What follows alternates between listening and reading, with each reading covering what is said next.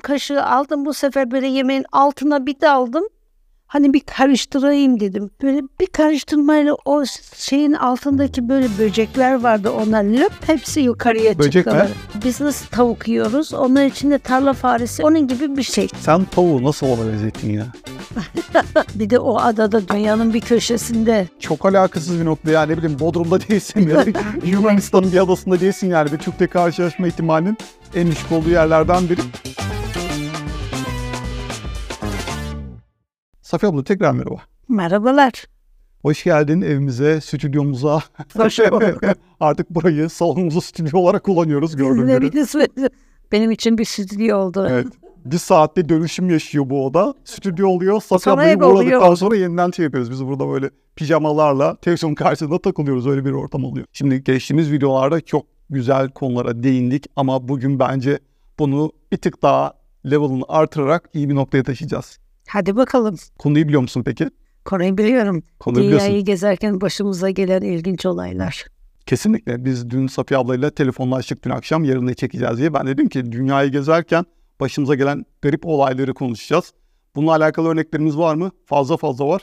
Safiye abla tarafında kim bilir neler çıkacak orasını yarı sürpriz değil yarı biraz böyle konu başlıklarına hakim biri olarak söylüyorum ama bende de bir şeyler var. Sen başlamak ister misin? Ya başlamadan önce şunu söylesem. Yani sonuçta biz burada bir emek veriyoruz. Hani izleyicilerimizden, dinleyicilerimizden e, severek dinlediklerine inanıyorum. Yani o konuda hiçbir şüphem yok. Ama yine de hani bu emeği böyle paylaşarak götürürlerse çok daha iyi olur. Mesela herkes bir arkadaşına gönderse ya da işte ne bileyim abone olsa daha çok insana ulaşır. En azından emeğimizin karşılığı bu olur. Yoksa başka bir beklentimiz yok. Eğer böyle bir şey olursa seviniriz. Motivasyon için abonelik ve e, videolara olan ilgi, belki like butonuna basmak, YouTube'da algoritmanın öne geçmesi Seviniriz için yani yaparlarsa. Kesinlikle bundan mutlu oluruz. Özellikle değerli bulan sizlere e, bu açıdan da teşekkür edelim. Bu arada Safiye ablayı tanımayanlar için biraz kendi hayatından da örnekler versin. Çünkü gerçekten dünyayı gezmek onun için en önemli şeylerden biri. Hatta en önemlisi de diyebiliriz herhalde. Yani çalışmak Safiye ablanın kumarı yok. Hiçbirisi yok. Safiye ablanın hiçbir şey yok. Sadece seyahati var. Öyle diyebilir miyiz? ya onlar zaten birçok insanda yok da e, yani bir de ben çok minimum yaşayan bir insanım. Yani e, kıyafetlerime çok az para veririm. E, bana ne lazım? Gerçekten para verip onu alıyorum. Aa gördüm beğendim haydi şunu da alayım. Öyle bir kültürüm yok. Yani böyle bir alışveriş çılgınlığı kültürüm yok benim. Onun olmayışını da çok seviyorum. Yaşadığım evimizde çok böyle minimum yani bize bu yaşadığımız evde ne lazım gerçekten onlar var. Onlardan bir artısını göremezsiniz. Çok minimum yaşıyoruz. Bunu da bilinçli bir şekilde böyle yapıyoruz. Ve bununla da biz mutluyuz. Ee, Ne diyorsun çünkü eşin de seninle aynı kafada değil mi? eşim de aynı kafada. E, çocuklar da otomatik. Kadir abiye selam olsun çocuklara. Arda Ha, Aynen da selam olsun gençlere burada. selam olsun. evet. Evde üç erkekle yaşıyorum. Zor değil mi? Yani zor Benim anneme de sormak gerekiyor o da aynıydı. Çok da zor değil ya. Tabii bazen zorlukları oluyor ama evde üç erkekle yaşamak. Yani öyle bir yaşam tarzımız var. Hani bazıları diyor ki ya nasıl diyor geziyorsunuz falan. E, böyle o çılgın kü- alışveriş kültürün olmayınca oraya harcayacağım parayı ben de En gezmeye çok sevdiğim har- soru ne biliyor musun? Ne? Çok güzel geziyorsun ya. Ah keşke fırsatımız olsa da biz de gezsek. Bu soru bana Almanya'da da burada da çok geliyor. Birçok arkadaşım işte çevremde insanlar soruyor. Ya bu kadar çok nasıl geziyorsun? Yani ben gezerken de çok minimum takılan bir insanım. Mesela Latin Amerika'yı 3 ay gezdiğimde ben hep hostellerde kaldım. Yalnız başıma gezdim. Yanımda hiç kimse yoktu. Hep hostellerde kaldım. Birkaç kere böyle özel odalarda kaldım. O da kendimi çok yorgun hissettiğim zamanlarda dedim 2-3 gün şöyle oh iyice richtig dinleneyim falan düşüncesiyle. Ama onun dışında hep hostellerde kaldım. Çünkü ekonomik olduğu için gittiğim ülkelerde böyle turist olarak değil de halk gibi yaşamaya çalıştım. Hani o yüzden çok böyle aşırı aşırı aklın almayacağı kadar paralara falan mal olmuyor. Ama gider dört yıldızlı, beş yıldızlı otellerde kalırsan, günde üç kere restoranta gidersen ne bileyim ben, tabii ki o zaman çok para lazım yani. Yani minimum bir bütçeyle de gezilenebiliniyor ve ben gezmeyi gerçekten çok seviyorum. Yani hani insanların hobileri olur ya, gezmek benim için hobi falan değil de bir mecburiyet gibi bir şey geliyor bana. Yani Ben bir yıl içinde birkaç değişik ülkeye gitmezsem öl kendime ölmüş, bitmiş, mahvolmuş, yerin dibine girmiş, böyle dünyadan habersizmişim gibi yani kendim için söylüyorum. Öyle hissediyorum. Yani bu yaşam tarzını benimsemişim. Seviyorum bu yaşam tarzını Peki ben. zaman kısmını nasıl ayarlıyorsun? Çalışmıyor musun sen? Yoksa işsizlik, sosyal yardım mı alıyorsun? Bunların hiçbiri değil. İşsiz de değilim. Sosyal yardım da almıyorum. Bazen bana öyle şeyler yazıyorlar biliyor musun? Hani böyle somut gösterebileceğin 9-5 işin olmadığı için hani sosyal yardım oluyor ya bu falan yazanlar oluyor bazen. E tabii yani şimdi biz burada çekimlerini falan yaparken böyle gezdiğimiz şu an mesela gezdiğimiz şeyi anlatıyoruz da ama hayır e, çalışıyorum da çok da yoğun çalışıyorum. E, ama yaptığım iş gereği mesela normal insanların 6 hafta izin hakkı varken benim 10 hafta bir yıl içinde 10 hafta izin hakkım var. Kalan zamanlarda çalışabiliyor Yıl bitti. evet öyle hesaplarsan yıl bitti mi bilmiyorum ama yılda 52 hafta var. Sadece 10 haftası ben izinim yani geriye kalanların hepsini ben çok yoğun bir şekilde çalışıyorum. Bir de cuma günleri yani bu yıl cuma günleri çalışmıyorum. Düşün cuma çalışmıyorum, cumartesi çalışmıyorum, pazar çalışmıyorum. Haftada 3 gün çalışmayınca da böyle yakın yerlere bir şey olunca hemen atlayıp gidiyorum işten sonra. Geziyorum. Pazar akşamı geliyorum. Pazartesi işteyim. Almanya bu konuda zaten çok iyi. Yani çevrede gidebileceğim birçok ülke var. 3 günlük, 4 günlük. Evet ya- yani uygun bilet bulursan oluyor olmuyor Yani değil. Trenle ya da arabayla bile Hollanda'ya gidebilirsin Trenle, ya da Polonya'ya arabayla gidebilirsin. yani zaten trenle arabayla onu çok yapıyorum. Ama bazen uçakla da diyor yani düşünsene hatta perşembe günü akşam uçağa binsen cuma sana kalıyor, cumartesi sana kalıyor. Pazar günde dönsen yani öğleden sonra süper. Problem nerede? Kesinlikle. Birçok yeri gezebiliyorsun. Ben bu böylelikle yani çok gezdim. Bu şekliyle çok gezdim. Şu ana kadar toplam 41 ülkeyi gezdim. Maşallah. Allah daha da çok artırsın. Sağ olasın. Peki o zaman gelelim bölümümüze. Neyi konuşuyoruz? Tekrardan belirtelim. Bu yıl dünyayı gezerken başımıza gelen ilginç olayları Evet, konuşuyoruz. dünyaya gezerken başımıza gelen garip olaylar. Bu konuda ne örneğiyle başlamak istersin? Ya işte ben e, Güney Amerika turumda geze geze geze artık en sonunda Kolombiya'ya geldim. Kolombiya'dan da e, Peru'ya geçeceğim. Kolombiya havaalanındayım. Uçağın kalkmasına bir buçuk saat falan var. Orada da iki üç saat önce havaalanında olman gerekiyor. Erkek kardeşim aradı beni Türkiye'den. Dedi ki abla sakın Peru'ya gitme dedi. Peru'da darbe olmuş. Şimdi erkek kardeşim de benim bu gezimi yalnız başıma yapmamın başından beri pek onaylamayan birisiydi. Şimdi ben de oraya takılmışım ya. Aman zaten ne olursa olsun kardeşim bu geziyi pek onaylamayan birisiydi. Yalnız gezmemiz sağlıklı olmayacağını düşünmüştü. İşte başına bir şey gelirse ne olur falan filan gibisinden. Yalan söylemeyeyim kardeşimin bu mesajını, bu telefonunu ben çok ciddiye almadım. Ee, bak dedi gitme işte e, şey dedi hmm, e, orada darbe olmuş ne yapacaksın falan filan. Eh, geçiştirdim ama yani gideceğim kafaya koymuşum Peru'ya gideceğim. Bu arada ben hikayenin asıl sen Peru, Peru'dayken olduğunu düşünmüştüm. Hani öncesinde darbe olduğunu bildiğini düşünmüyordum. Şöyle e, darbe olmuş ama daha hani böyle bizdeki gibi sıkı yönetim daha gelmemiş. Yani birkaç saatlik bir olay zaten. O bana hemen haber veriyor. Bütün dünya artık dünya çok küçük bir yerde bir şey olunca basın hemen her yerde anında duyuruyor. Sosyal medya var zaten. Aynen internet üzeri falan. O da hemen şimdi ben o gün oraya gideceğimi biliyor ya hemen beni e, uyarıyor işte sakın gitme diye. Neyse e, baktım diğer yolcularda da hiçbir anormal bir stres falan yok. Ben de hiçbir şey yokmuş gibi neyse uçağıma bindim gittim. Ben direkt Cusco'ya uçtum Peru'da. İndim bir baktım herkesin suratı çok asık böyle yani herkes çok kaygılı falan. Zaten şeyi biliyordum Perulular diğer Latin ülkeleri gibi değil. Diğer Latin ülkeleri böyle civelek civelek insanlar. Perulular daha böyle kısa boylu, kırmızı yanaklı. Sonra ne bileyim böyle yüzleri daha böyle ciddi bir yüz tipleri var. Yani diğer Latinlerden farklılar. Çok fazla karışmamışlar anladığım kadarıyla. Birazcık daha yerli gibiler değil mi? Daha yerli gibiler yani gerçekten diğer Latinler gibi de- değil. Diğer Latinler böyle ayaküstü oynuyorlar böyle fıkır fıkır. Kolombiya, Brezilya tayfası. Ehe, onlar böyle fıkır fıkır ama bunlar daha çok böyle oturgan insanlar. Dedim diyor ki bunların yapıları böyle falan. Sonra şeye gittim. e, hemen taksi tuttum. Hostelime gittim. E, kadın dedi ki şu an hostelde tek sen kalacaksın dedi. Herkes gitti dedi. Bo- boşalttılar falan. Dedim nasıl yani? Bir baktım iş ciddi. Neyse ama zaten buradayım artık ne olabilir falan diye düşündüm.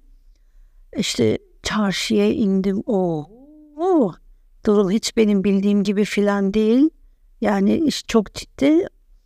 Sonra işte hemen Alman konsolosluğunu aradım. Ee, konsolosluk bayana adımı söyledim. Ee, kadın bana ilk söylediği şey şu oldu. Biz dedi sadece Almanlara, Alman vatandaşlarına hizmet veriyoruz. Ee, sizde de hangi ülkenin vatandaşıysanız dedi lütfen o ülkenin konsolosluğunu arayın. Sonra ben dedim ki ben Alman vatandaşıyım deyince var ya kadının ses tonu falan böyle birden bir değişti. Ondan sonra işte size nasıl yardımcı olabilirim falan dedim ya ben buraya yeni geldim ama burada darbe olmuş burada neler oluyor falan. Sonra kadın hemen şey dedi ya evet darbe oldu işte beni çok böyle bilgilendirdi sağ olsun. Ee, bilmiyorum o detaya girinme ama yani beni o kadar güzel böyle başından sonuna kadar e, takip etti ki daha doğrusu bütün vatandaşlarını çok ciddi bir şekilde takip ettiler, yardımcı oldular. Orası da çok uzun bir hikaye. Ama sonra ben de dedim ki ya yok böyle bir şey ya. Türkiye'de 1980 yılında darbe olduğunda ben daha çocuktum. Hiç unutmuyorum. Hep eve böyle geceleri askerler gelirdi. O kadar artık böyle psikolojim bozulmuştu ki her gün kendime çiş yapardım. Her gece yatağa çiş yapardım. Askerlerin de geleceğini biliyorum ya. Artık bende ritüel olmuştu. Askerler gelsin gitsin. Çünkü ben uyursam yatağa çiş yapacağım. Askerler yatağı açınca çişi her akşam görmesinler. Ayıp. Bak çocuğum onu düşünüyorum.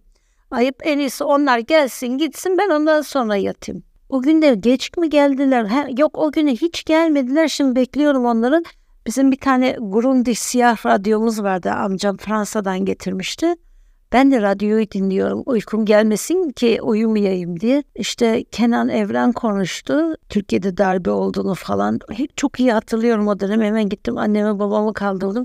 Dedim ki nasıl yani dedim ya ben bu darbeyi çocukken yaşamış birisiyim. Burada bir darbe daha ne yani böyle hani olması da olur yani ben darbenin ne olduğunu falan biliyorum. Bu darbe olayı oradaki benim planımı baştan başa değiştirdi. İnanılmaz güzel değişik şeyler yaşadım. Halkın arasına karıştım. Çok ilginç olaylarla karşılaştım. Ama yani herhalde istesen ısmarlasan bir daha olmaz böyle bir şey diye düşünüyorum. Sonra kapılar açılınca da hemen kaçtım. Benim de bu arada farklı bir örneğim var. Bu madem dünyayı gezerken başımıza gelen garip olaylar dedik. Ee, buradaki benim örneğim yine aslında seninle ortak diyebiliriz neredeyse. Hatırlarsan Meksika'ya birlikte gitmiştik. Aynı dönemlerde Meksika'daydık geçtiğimiz sene e, Safiye ablayla ve Kadir abiyle birlikte. Biz Karayip Denizi'nde yüzerken bir tane bir ada var Kadınlar Adası. Orada yüzüyoruz. Baya böyle Karayiplerin mükemmel turkuaz. Gerçekten harika bir denizi var oranın. Yüzerken şey fark ediyorum ben. Mesela bir tane ve sen sanırım o esnada yoktun. Az önce de konuştuk onu. Ben içecek almaya Herhalde gitmiştim. içerik almaya ya Ha, da dinlenmeye gitmiş olabilirsin. İçecek almaya gitmiştim. İşte benle Bahar yüzüyoruz. Bir de işte başka insanlar yüzüyor falan ama bir tane bir kadın var. Fark ediyorum sürekli bize doğru bakıyor. Ama yani sürekli bizde. Yani böyle gözler sadece bizde. Ara sıra bakmak falan değil. Ben de bir, şey oldu böyle Allah Allah dedim, niye bakıyor sürekli bizde ne var acaba yani niye bu kadar bakıyor falan herhalde tanıdığına benzetmiş de Kariplerde de Türk yok yani nasıl olabilir diye. Bir de o adada dünyanın bir köşesinde Çok alakasız bir nokta yani ne bileyim Bodrum'da değilsin ya Yunanistan'ın bir adasında değilsin yani bir Türk'le karşılaşma ihtimalinin en düşük olduğu yerlerden biri. Hatta Cem Uzan'ın bununla alakalı bir tane bir anısı var. Bulup YouTube'dan izleyebilirsiniz. Sana da öneririm. ATV falan herhalde yayınlıyor bunu. Bir röportaj yapıyor. Diyor ki bir gün diyor böyle işte teknemle Karipler'de geziyorum diyor. Oralarda takılıyorum. Teknemde de Galatasaray bayrağı var diyor. Baktım uzaktan biri bana Cem Cem diye sesleniyor. Kariplerin ortasında. gerçekten Baktım diyor Cem Boyner. Ya onların da, da zenginleri şeyi farklı tabii. Zengin hikayesi farklı, zengin anısı farklı. biz Bizimki fakiriz farklı. bizimkiler Bize farklı. de Doğru. Kim olabilir, kim olabilir? Kız bakıyor bakıyor. Bu arada hiç Türkiye'de benzemiyor. En son Bahar diye seslendi. Sonra geldi yanımıza. Benden tanımış. Daha çok videolardan gördüğü için sürekli bakıyormuş. Sonrasında da Bahar'ın arkadaşı olduğunu öğrendik. Üniversitede İstanbul'da. Çok alakasız bir yerden kaç sene öncesinden beri arkadaşıymış. Kendisi de Belçika'da yaşıyormuş. O da o dönemde yine Karayipleri tatile gitmiş. Ya artık gerçekten dünya çok küçük ya ben ona inanıyorum yani sadece sözde değil gerçekten dünya çok küçük. Dünyanın neresinde kiminle nasıl karşılaşacağın hiç belli olmuyor. Hiç hiç belli olmuyor. Ben bundan 25 yıl önce Küva'ya gitmiştim. Orada birisi bağırıyor havalanda Safiye Safiye diye. Kim bu acaba ya? Herhalde diyorum Türkiye'ye falan da hani Almanya'yadır çok uzak ya. Herhalde diyorum böyle kendimi uzak yerlerde böyle yalnız mı hissettim? Kulaklarım ses duyuyor falan diye düşündüm yani. Yoksa hani kim bağıracak orada Safiye Safiye diye. Zorluyor ses bir döndüm. Aa bir tane arkadaşım. Nereden arkadaşın? Almanya'dan. Dünya bu kadar küçük hiç ummadığım bir yerden birisi arkandan bağırıyor Safiye Safiye. Demek ki dünya gerçekten küçük. Dünya çok küçük. Sen işte İzmir'de İstanbul'da karşılaşma bu insanlarla. Bir de öyle oluyor değil mi? Yani? Evet. Mesela İzmir'de yaşıyorsun, İstanbul'da yaşıyorsun. Ne bileyim 10 sene bir insanı görmediğin oluyor ama çat diye yurt dışında çok alakasız bir ülkede, alakasız bir şehirde denk aynen, gelebiliyorsun. Aynen görebiliyorsun. Ey Safiye abla madem 41 tane ülke gezdin. Başka hangi anıların var bize anlatabileceğin? Yani insan ister istemez her ülkede bir anın oluyor. Hiç unutamayacağın şeyler yaşıyorsun. Mesela Vietnam'da tarla faresi yiyecektim. Daha doğrusu tarla faresi biz nasıl tavuk yiyoruz? Onlar için de tarla faresi öyle, onun gibi bir şey. Sen tavuğu nasıl ona benzettin ya? ya ama var ya hani böyle kız böyle bizim bildiğimiz böyle küçük fareler değil. Onlar birazcık da şöyle şu ya, ya ben da, farenin cinsini, türünü, boyunu, cinsiyetini bunu sormuyorum. Genel olarak fareyle tavuğu yan getirdim. Linçler yükleniyor. Her neyse işte yani baktım çok güzel kızartıyorlar böyle nar gibi kızarmış o kadar güzel görünüyor ki millet kuyrukta bekliyor. Ben de dedim tamam ben de yiyeyim. Bir de böyle turistik bir yerde 10 dolar ödüyordu. 10 dolar ödüyorsun. Evet evet 10 dolar. Bana 10 dolar ödeser ben zaten yemem. Neyse parasını da verdim. Hani sırayla alıyorsun ya. Ben de o aralar birkaç tane resim fotoğraf çekim falan dedim böyle. işte sağa sola gidiyorum fotoğraf çekiyorum. Sonra böyle fotoğraf çekerken böyle arkaya doğru gitmişim. Orada kadının fareleri nasıl temizlediğini gördüm. Daha doğrusu tarla fareleri nasıl temizlediğini gördüm. Ya o görüntü benim için o kadar kötüydü ki böyle var ya düşüp bayılmamak için kendimi böyle öne çektim ama sanki hani birisi senin kafana vurur bir demirle falan öldürmez ama böyle sersemleşirsin yani yaşamla ölüm arası gidip gelirsin ya böyle bir anda dünyayla bağlantılarım falan kesilir böyle. Bir anda kendimi gerçekten o kadar kötü hissettim böyle o görüntüden Peki sonra. Peki bir şey soracağım yani yıkama mevzusunu görene kadar yüzde yüz emin miydin yemek istediğinden? Tabii tabii. Ben yoksa Bayağı şeydin ya tam ben yerim falan modundaydın yani. E, tabii yoksa niye onu da alırım? Yani yıkama kısmı mı seni sadece rahatsız etti? O detaya hiç girmeyeyim. Şimdi milletin midesi de bulanmasın. O, e, o detaya hiç girmeyeyim şimdi. Ondan sonra ben böyle bu tarafa geldim e, işte millet ne oldu falan dedi. Yok bir şey dedim. Yani milleti şey yapıp hani onları da etkilemek istemedim.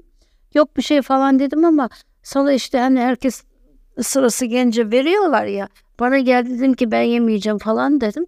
Ondan sonra ama dedi paranızı geri alamazsınız ödeme yapmışsınız dedi olsun kalsın istemiyorum dedim. Hani yani e, parayı falan unuttum o anda. E, o anı hiç unutamam. Gerçekten o anı hiç unutamam. Çünkü ben ondan önce de iki kere timsah eti yemiştim. Benim için normaldi. Nasıl normaldi? Ya bu farklı hayvan yeme konusunda ben de o kadar kapalı bir insan değilim. Ama yani fare çok farklı bir level ya. ya. Bilmiyorum sizler yazın yorumlara fare yer misiniz? Ya ama bak. Ola... Sınırınız nedir? Sınırı herkes yazsın değil mi ama? Ya tabii mutlaka yani yazın hani hakaret etmeyin ama yani de Linçlemeyin. Ya ben olaya şöyle bakıyorum. Yani insan nasıl alışırsa, nasıl kodlanırsa öyle gider. Buna kesinlikle inanıyorum. Yani biz de Vietnamlı olsaydık, orada da olsaydık, orada büyüseydik biz şimdi nasıl tavuk eti yiyoruz? Gayet normal geliyor. Ben Vietnam'da da olsaydım hala kırmızı et yerdim. Ya e, değil işte değil. Yani belki öyledir ama genelleme olarak düşüneceksin. Hatta ben orada sordum tarla faresi niye dediler bizim için çok kıymetli bir yemek. Mesela dediler oğlum tar şey yurt dışına gezmeye gidiyor dedi. Bir yıl sonra eve geliyor dedi. Ya da biz bayramlarda bir yer kendi bayramlarımızda bir araya geldiğimizde dedi. Bizim en güzel yemeğimiz tarla faresidir. Öyle demişti bana kadın. Yani bunlar için çok normal bir şey. E, biz de öyle kodlandığımız için bize çok tuhaf geliyor ama aslında tuhaf gelen bir şey değil. Ya benim Bak, perspektifime mesela, göre geyik yenebilir, at yenebilir. Çünkü ya ama çünkü bizim Bunlar yenir ama yani ya fare çok farklı seviye. Annenin, babanın, dedenin, nenenin yani o almış olduğun, yaşadığın ülkenin kodlarında bu var. işte at yenir, şu yenir, bu yenir hadi neyse de ama ne bileyim şu bu yenilmez gibisinden. Mesela ben çok daha özel bir şeyimi anlatayım. Benim babaannem tavşan etine şiddetle karşıydı ve resmen babaannem bizim beynimizi yıkardı. Tavşan eti yenilmez diye. Beynim o kadar yıkanmış ki yani babaannem öyle demeyeyim de babaannemin söylediğini ben o kadar benimsemişim ki bir sürü et yedim mesela bilerek yedim. Değişik hayvanların etini yedim. Bilerek tavşan eti hiç yemedim. Sonra bir gün bir arkadaşımın evine gittik. Bir yılbaşı kutlaması yaptık onun evinde. Çok güzel yemek hazırlamıştı. Yedik içtik. Yemekleri akşam 6-6.30 gibi yedik. İşte e, gece 12.30-1'e geliyor artık. Fişekler atıldı, kutlamalar yapıldı falan. Dedik Safiye yemekleri nasıl buldun dedi. Etleri nasıl buldu? Ay dedim vallahi çok güzeldi eline sağlık falan dedim böyle. Biliyor musun dedi o yediğin tavşan etiydi. O anda var ya benim bir midem bulandı. Benim bir midem bulandı. Öleceğim. O kadar şiddetli midem bulandı. Tavşan eti yedim diye üstüne altı buçuk saat geçmiş. Düşünsene hatta yedi saat neredeyse geçmiş. Ve benim hala midem bulandı. Aslında mide bulanan mide de ama kafada başlıyor bu olay. Yani ben öyle kodlandığım için. Yoksa herkes yiyebilir. Yani mesela bir sürü insanlar çekirge yiyor. Mesela ben Kolombiya'da şey yedim, e, kızartılmış karınca yedim. Popcorn gibiydi. Kuru. O zaman Meksika'da da sunular sokakta yapıyorlardı. He. Hamam böceğiydi.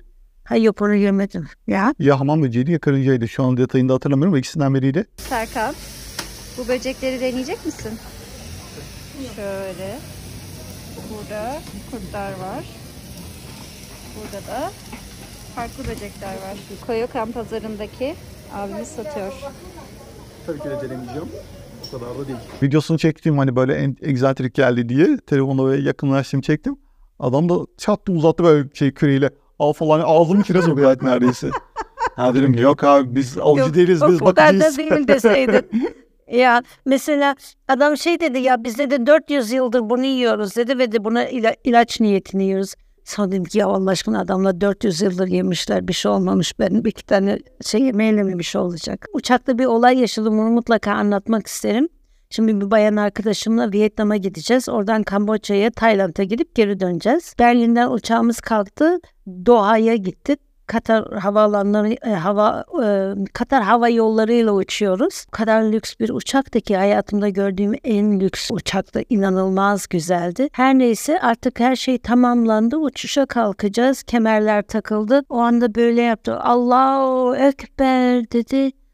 Ben var ya bir anda böyle eyvah dedim. yapan kimdi? O aralar işit çok yoğundu ya böyle işitin çok yoğun zamanıydı. Böyle o kafa kesme zamanlarıydı falan. Bütün basın her yerde yani bombardımana tutulmuştuk. Bunu yapan da pilot.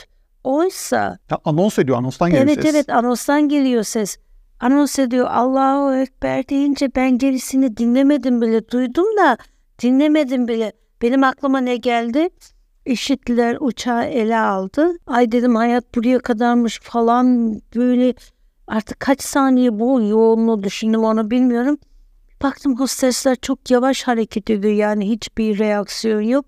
O anda kafam böyle bir şak yaptı. Ana bir baktım ki ne alakası ya dua yapıyorlar. E, Duayla uçağı kaldırıyorlarmış. Arap çüş firması olduğu için. Aynen aynen Katar Hava Yolları'ydı. Dediğim gibi çok lüks, çok güzel bir uçaktı. Ama var ya ben o şoku böyle bir iki saat üstümden atamadım.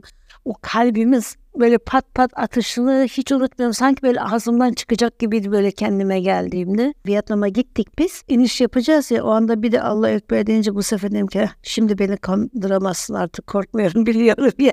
Benim çok benzer bir hikayem var. Hatta seviyeyi bir adım yukarı taşıyacağım. Tam olarak Allahu Ekber anısı yani benimki de öyle diyebilirim ismen. Bu yıl İspanya'ya giderken Paris aktarmalı bir Air France havayolu şirketiyle birlikte oraya gittik. Aktarma Paris'ten olacak. Hamburg Havaalanı'ndan uçağa bindik. Sabahın 7'si falan herhalde. Uçağa bindikten sonra ben tuvalete gitmek istedim. Havaalanında zaman olmamıştı. Uçağın kalkmasında daha zaman var. Ve ilk binenlerdeniz bu arada. İlk ön sıralarda oturduğumuz için. Bahar oturdu yerine onda uykusu vardı. Ben kafayı koyup uyurum sen git falan dedi. Tuvalete gittim.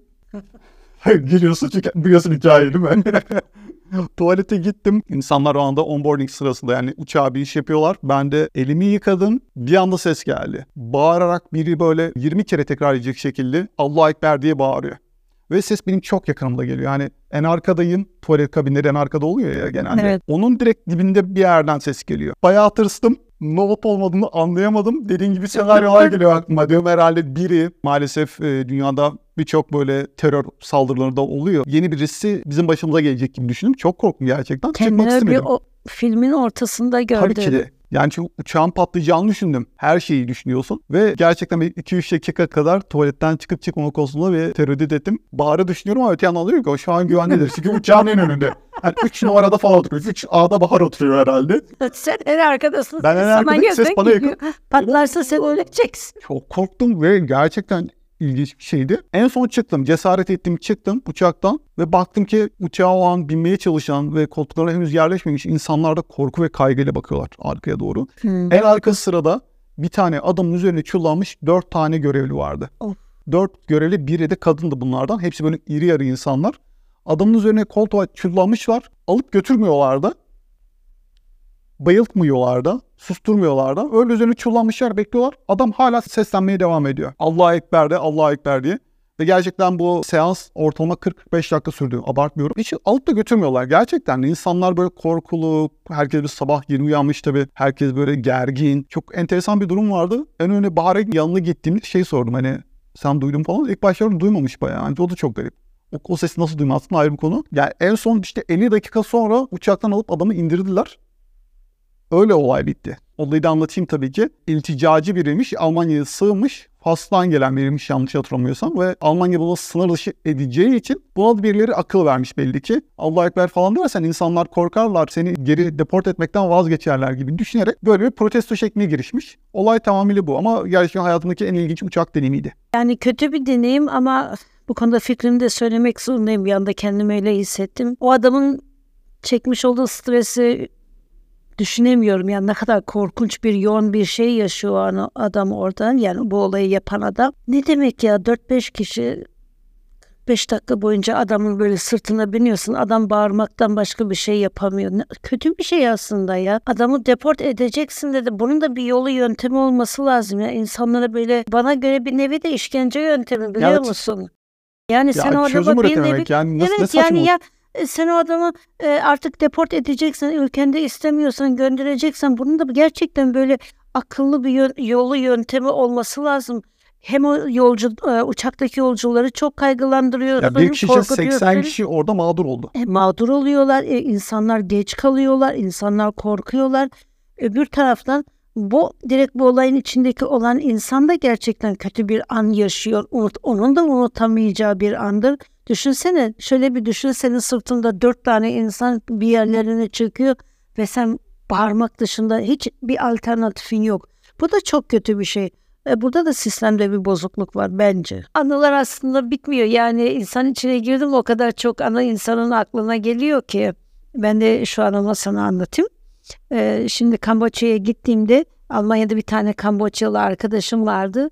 E, kendisi ev doktoru. Dedim ki senin memleketine gideceğim dedim. E, yiyeceklerden bana ne önerirsin? Bana bir çorba adı söyledi. Lütfen dedi o benim en çok sevdiğim yemek dedi yerken beni an dedi. Ben burada da yapmaya çalışıyorum ama bütün hani malzemeler burada olmadığı için asla o tadı alamıyorum. Yerken beni düşün falan dedi. Çok güzel bir yemek dedi. Ben her gittiğimde sürekli her gün yiyorum falan dedi. Ben de yerim tabii yani. Sonra nerede? Neyse o bir kağıda yemeğin adını yazdı bana verdi. Şimdi Kamboçya'da bir restoranta gittik. Böyle masalar sırayla dizili. Ee, Ben de aksi gibi en başta oturuyorum. İşte herkese geldiler sordular ne yiyorsunuz diye. Ben de o kağıdı çıkarttım gösterdim. Başka da zaten bir şey yemeyecektim. Bir de e, şeyde o bana demişti yani onu yersin siz zaten başka da yemek yemeye ısmarlamana gerek yok. Doyarsın çok geliyor falan demişti. Ondan sonra onu ısmarladım. Yemek geldi. Nasıl biliyor musun? Büyük bir e, Bol. nasıl? Ha? Bol kase mi? Hem büyük bir kasenin içinde böyle bayağı okkalı bir kase. Üzerinde işte şey görünüyor. E, tel şehriye gibi şey böyle Ee, görünüyor. glass noodle mı? Yok değil. Yani glass noodle ona benziyor ama tam o değil. Tel şehriye gibi üstünde de bir sürü değişik değişik yeşillikler görünüyor tamam mı? Görüntü güzel. Görüntü dört dörtlük. Neyse böyle bir suyunu aldım böyle bir kaşık suyuna baktım inanılmaz güzel bir su, suyu vardı yani yemeğin lezzeti çok güzeldi. Güzel olur tavsiye yemekler. Ben severim. He, yemeğin lezzeti çok çok güzeldi Ben de acıkmıştım. Gömüldüm yemeğe. Önce otlarını yedim bitirdim. Sonra işte o tel şehriye gibi olan şeyleri böyle bir de sıcak ya. e, böyle alıyorum güzel güzel yiyorum yiyorum. O kadar az kaldı ki böyle bitmesine şu kadar falan bir şey kaldı tamam mı? Şimdi karnım da artık yavaş yavaş doydu ya. O ana kadar yapmadığım bir hareketi yaptım. Kaşığı aldım bu sefer böyle yemeğin altına bir daldım. Hani bir karıştırayım dedim. Ya ben böyle kaşığı altına daldırmasıyla Bir yemeği karıştırırız. yani çok az şu kadar bir şey kalmıştı, az kalmıştı. Böyle bir karıştırmayla o şeyin altındaki böyle böcekler vardı. Onlar löp hepsi yukarıya Böcek çıktılar. Hı? Ama ya onların yedikleri böcek türleri böyle. Sen ona kadar fark etmedin onu. Hayır ben İlginç. içinde böcek hepsi onlar olduğunu bilmiyordum. Yani benim şeylerle e, bir sorunum yok da e, hani bu değişik etler yemeyle ama kızartılmış falan olunca iyiydi. Yani böyle sulu yemeğin içinde de olmaz ki. Ben olsam arkadaşın olan bu ilişkini sorgulardım açıkçası. Hayır. Sana söylemedim o ana kadar. Hayır. Yalnız şöyle Ama şeyler var içinde dikkat et diye. bir şey ki. Hayır ya aslında o bence o kesinlikle kötü niyetli değildi o yemeği bana şey yaparken. Çünkü bir ben ona en güzel hani sevdiği yemeği falan sordum. O da bana onu önerdi. Yani burada bence kötü niyet yatmıyor. Yok kötü niyetten ziyade şunu kastediyorum. Hani en azından seni bir inform etmesi, bilgilendirmesi gerekir ya. Hayır Şu yüzden. yapmadı Çünkü demedi. Asyalıların damak zevki hani nevi şahsına münasır bir şey. Damak zevki şey gibi değil bu. Orta Asya'da yenilen şeylerle Türkiye'de yenilen şeyler ve Avrupa'da De- yenilen şeyler damak zevki olarak daha de şey- dengeli. Ha, ben Ama Asya çok farklı o yüzden söylemek istedim. Doğru söylüyorsun ben de sormadım. Kızcağız da yani biz o noktaya hiç gelmedik böyle. Bana söyledi yazdı. Ya ben var ya onları böyle böyle karıştırınca onlar böyle suyun üzerine çıkınca çok aşırı derecede tiksindim. O kadar çok tiksindim ki hani yine böyle kızartma falan olsa yenilir de böyle sulu sulu da yani Yanlışlıkla o sevmiyorum. böceklerden yemiş olabilir misin peki? Olabilir yani hani küçük bir şeyin altındaydı hani böyle o tel şehriye gibi şey olanın altındaydı yemişimdir mutlaka. Ondan sonra ya bir tiksindim böyle hemen kendimi dışarıya zor attım. E, o gün de rehberimiz de vardı. Sonra adam geldi ne oldu falan dedi. Şimdi adama diyemedim sizin yemeğinizden midem bulandı diye ayıp olur dedim. Dedim ki ya kendimi iyi hissetmiyorum falan dedim. Ondan sonra o yüzden dedim yemeyeceğim dışarıda bekleyeceğim. Ee, yo dedi problem değil içeri gelmene gerek yok. Ben dedi senin yemeğini içi, dedi, buraya getirme. Dedi. Ondan sonra ben de böyle, ha, yok yok yemek falan da yemek istemiyorum. Hiçbir şey istemiyorum sağ ol dedim. Sadece su içeceğim dedim. Sonra Suyun içinde de böcek varmış. yok Hani bazı yerlerde suyun içine böyle lime, limon falan atılır ya. ha yok yok ha yok. bir o anda böyle içime çok ciddi bir tiksinti geldi böyle şey oldum. Ama yoksa geçti gitti o da. Belki o böcekler kızartma olsaydı yerdim de yani. Hiç Ha, şey yani onu yapmazdım. yersin. Yerdim onu ama Evet böyle de sulu da olmaz ki ya çok Hani böyle. bunu da soralım. Yer miydiniz gerçekten? Kızartma olsa yer misiniz mesela yoksa asla benim gibi red, reddedersiniz. Ben o ülkeleri çok merak ediyorum. Gitmek de istiyorum. Ama orada nasıl bunu e, altından kalkarak çevirebileceğim yemek konusunu onu bilmiyorum. Aa hiçbir şey yemesen pilav yersin yani Bak Hint pilavları. yemekleriyle ilgili bir derdim yok. Hint yemeklerini burada yiyorum. Oraya gittiğimde belki seçici olarak hani biliyorsun zehirlenme ihtimali falan çok yüksek oluyormuş Hindistan'da özellikle sokak yemeklerinde. O konuda bir şey söylemiyorum ama restoranda yerim her türlü. Ama ben Ama bu böcekli Vietnam, Kamboçya, Tayland o civardan emin değilim. Yok yok değil ya. Ya mesela biz Hindistan'a da gittik. Eşimle gittim oraya. Beş yıldızlı otele de gittik orada. Ne oldu biliyor musun? Eşim orada zehirlendi. Beş yıldızlı otelde. Beş yıldızlı otelde zehirlendi bana. Hiçbir şey olmadı. Yani hani beş yıldızlı otele gidersen bir şey olmayacak diye bir şey yok. Doğru. Sizin vücut yapınızla alakalı yani vücudunuzun bağışıklık sistemiyle alakalı bir şey. Bir, Yani bir çiğ- anda böyle Biz çiğ köfte yiyen var. insanlarız ya. Çiğ köfte yiyen insanlarız böyle. Yani onda ne var? E düşünsene bence güzel kavrulmuş bir e, karınca çiğ et yemekten çok daha mantıklı. ya böyle söyleyince çok mantıklı geliyor söylediğin şey ama yani yere buradan da bir minik bir anket açalım izleyicilerimize. Çiğ köfte mi kızartılmış karınca da böcek mi? ay üstelik ben çiğ köfteyi çok seviyorum. Yani gerçek yemediğim Biliyorum zaman iki haftalı bir yapıyorsunuz. A- Aynen öyle yani çok severek yiyoruz böyle sanki her yediğimizde aman Allah hiç yememiş gibi böyle uf çok da severek yiyoruz yani hani şey değil ama tamamıyla yemek kültürü kafada başlıyor kafada bitiyor. Aynen. Katılıyorum buna. Neyse istersen sohbetimizi şimdilik burada sonlandıralım. Bu bölüm Vallahi anlattıkça Var anlatasım Varsa geliyor. anlatabilirsin. Ha, yok yok başka zamana da kalsın. başka zamana da kalsın değil mi? Ee, bitirelim burada. Biz dinledikleri için kendilerine, izleyicilerimize, dinleyicilerimize çok teşekkür ediyoruz. Ümit ederiz beğenirler, hoşlarına gider. Ee, bir de böyle sizin de böyle hani böyle e, uf bu ne ya nasıl yenilir ya da ben hiç ye- yemedim ya da yedim. Sadece yemek konusu değil aslında. Yurt dışında yaşadığınız çok garip bir olay varsa sizlerin de Yazın vallahi lütfen yazın. aşağı çok- yazın. Bizler de yazın. onları okuyacağız. Ee, biz de sizin zenginliklerinizden faydalanalım, okuyalım. Sizler neler yaşamışsınız. Güzel oluyor karşılıklı böyle biz bize sohbet etmeye ya da biz bize yazışmaya. Ben yazılan bütün yorumları okuyorum bu arada. Ee, çok hoşuma gidiyor insanlar da kendi yaşadıkları şeyler deneyimlerini anlatınca. Daha da Çok güzel zenginleşiyor oluyor. değil mi? Sadece bize anlatılınca değil onların Yo, yorumlarıyla da evet, zenginleşiyor. e, çok zenginleşiyor diyorsun. Ha yani bu dünyada bu konuda ben yalnız değilim. Bak aynı buna benzer bir şeyi aynı insan da paylaşmış. Ee, bu da insani güzelliklerimiz diyelim. Evet ve videonun başındaki açıklamayı tekrar yapalım isterseniz. Yani bu seriye destek olmak için videoları beğenirseniz ve arkadaşlarınızla paylaşırsanız mutlu oluruz. Artı 49 sevenler için de bunu bir kere daha deklar etmiş olun. O zaman sonraki bölümde görüşmek üzere diyelim. Kendinize dikkat edin. Herkese selamlar. Görüşmek üzere. Hoşçakalın. Bay bay.